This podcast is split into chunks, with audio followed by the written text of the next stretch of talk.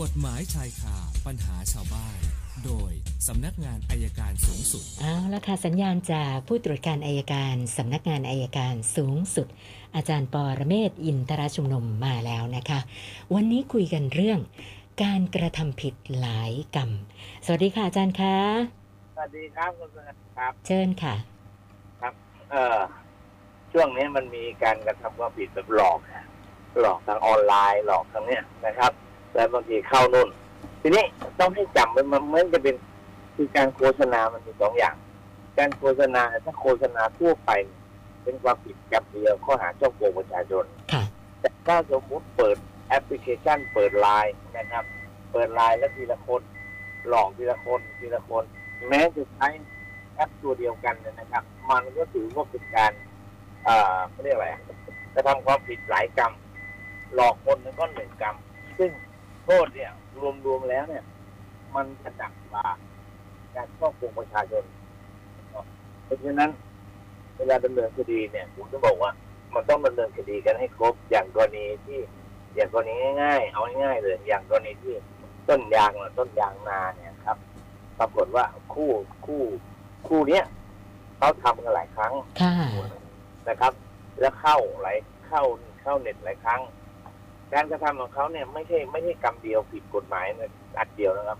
เขากระทำหลายกรรมเขาต้องรับโทษทุกกระทงทำผิดไปนะครับ อันนี้ก็คือคือสรุปแล้วเนี่ยถามว่าทำอยู่เจ็ดสิบครั้งเจ็ดสิบครั้งเลยเนี่ยก็รวมๆแล้วเนี่ยก็โทษน่าจะอยู่ที่ประมาณยี่สิบปีครับโอ้ปากค่ะเดือนนะค่ะเหมือนว่าเฮ้ยจะทำแบบนั้นทีเดียวไม่ใช่หรอกทำแบบเนี้ยพิสูจน์ให้ได้สักสี่ห้าครั้งเนี่ยค่ะครั้งละเจ็ดปีก็เกินแล้ว แต่ว่า ศาลก็เขาก็กฎหมายกำหนดว่าลงโทษเป็นที่หนักที่สุดก็ยี่สิบปี ก็ฝากเตือนกันคนที่คิดสนิมนุษย์ทั้งหลายเนี่ยค่ะระมัดระวังเรื่องพวกนี้ด้วยครับ เอาละค่ะว่ากันนะครับนะวันนี้คำถามท่านแรกเริ่มที่คุณพรลำพานะคะ บอกว่าจู่ๆก็มีโทรศัพท์จากบริษัทกู้เงินแห่งหนึ่ง โทรมาถามว่ารู้จักคนชื่อนี้นามสกุลนี้ไหมนะคะ ก็อ่าให้ข้อมูลบอกว่า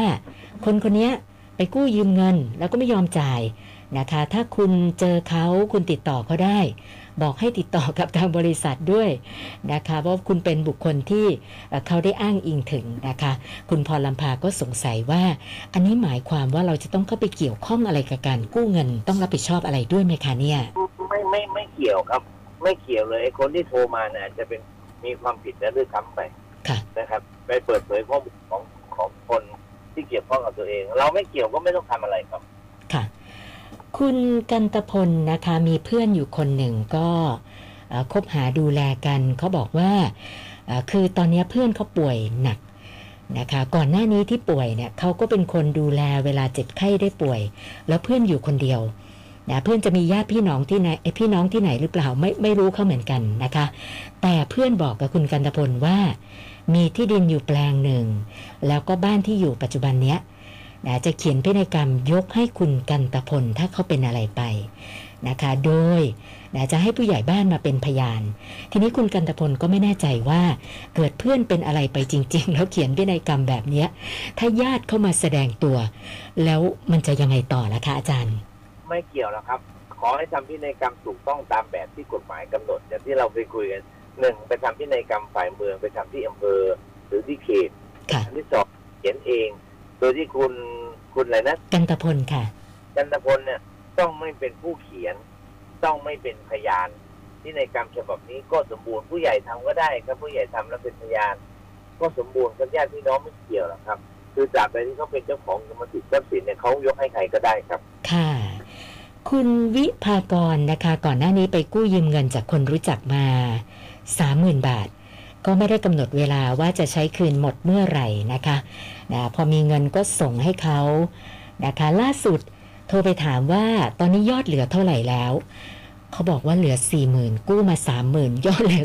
40,000แสดงว่าที่ส่งไปเนี่ย คุณวิภากรบอกว่าตัดต้น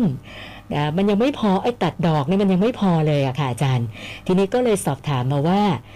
อ่ากรณีแบบนี้เนี่ย เราคงไม่สามารถจะส่งต่อได้เราควรจะทำยังไงดีคะเนี่ยการแรกก่อนมีสัญญากู้ไหมอันนี้ค่ะถามก่อนนะครับมีสัญญากู้สัญญากู้ดอกละเท่าไหร่อันที่หนึ่งนะครับเอาละถ้าได้ตรงนั้นเสร็จก็มาดูประการที่สองถ้ามันมีสัญญากู้ก็จบ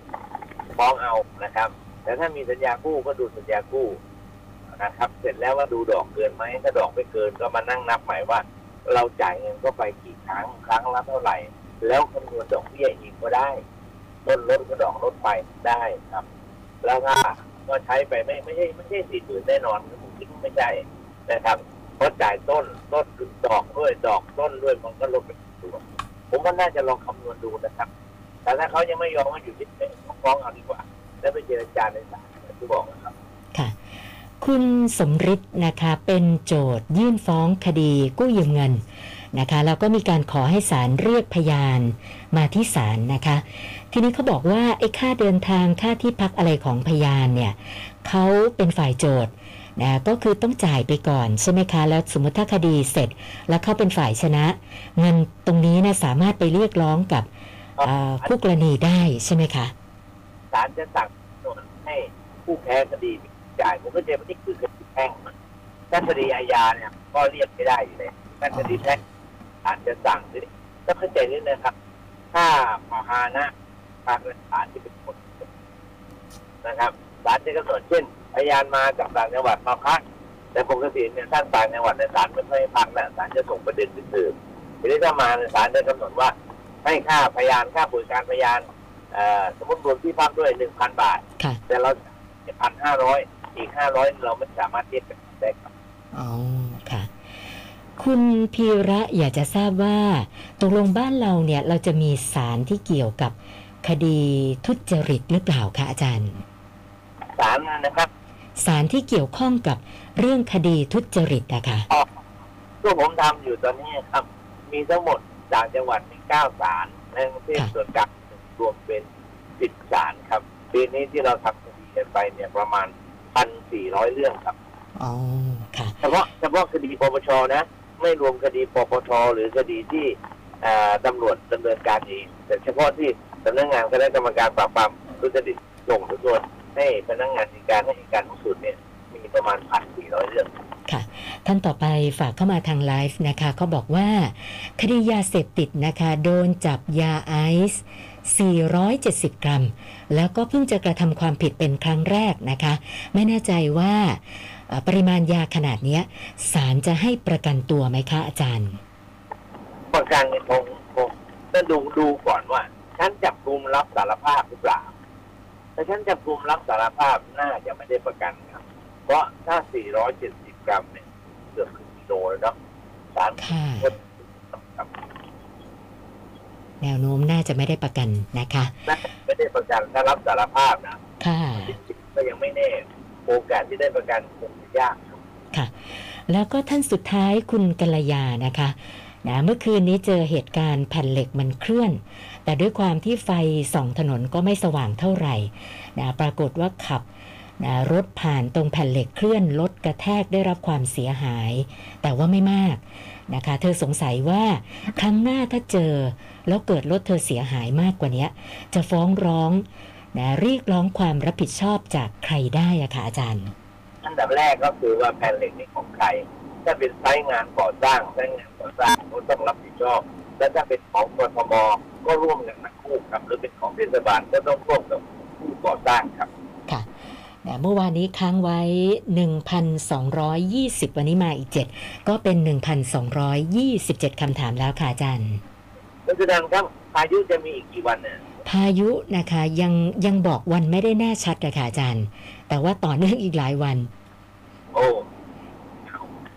ที่ที่ข้างบ้านผมว่าต้นไม้ค่ะต้นไม้บ้านน้ำพังเนี่ยจะกลับไปดูซะหน่อย ค่ะค่ะ โอเคครับมาที่ท่านนี้ครับ ได้ค่ะ วันนี้ขอบคุณมากค่ะ สวัสดีค่ะ อาจารย์ปอระเมศวร์อินทระชุมนุมค่ะ กฎหมายชายคาปัญหาชาวบ้าน โดยสำนัก